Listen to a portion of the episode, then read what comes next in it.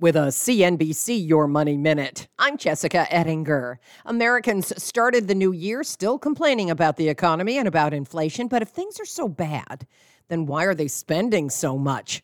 The new CNBC All America Economic Survey finds U.S. consumers are saying one thing and doing another. Would you say the takeaway from the All America survey is that consumers are feeling stretched or that they're feeling more flush? More flush.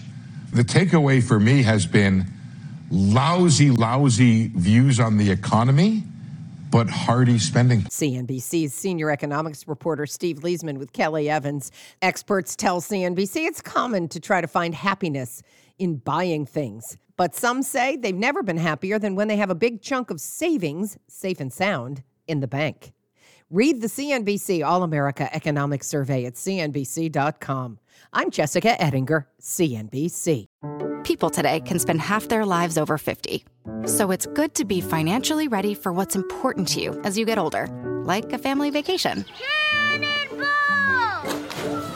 Or starting your dream business. Welcome to Connie's Coffee. How may I help you? AARP's trusted financial tools can help you plan for whatever your future holds.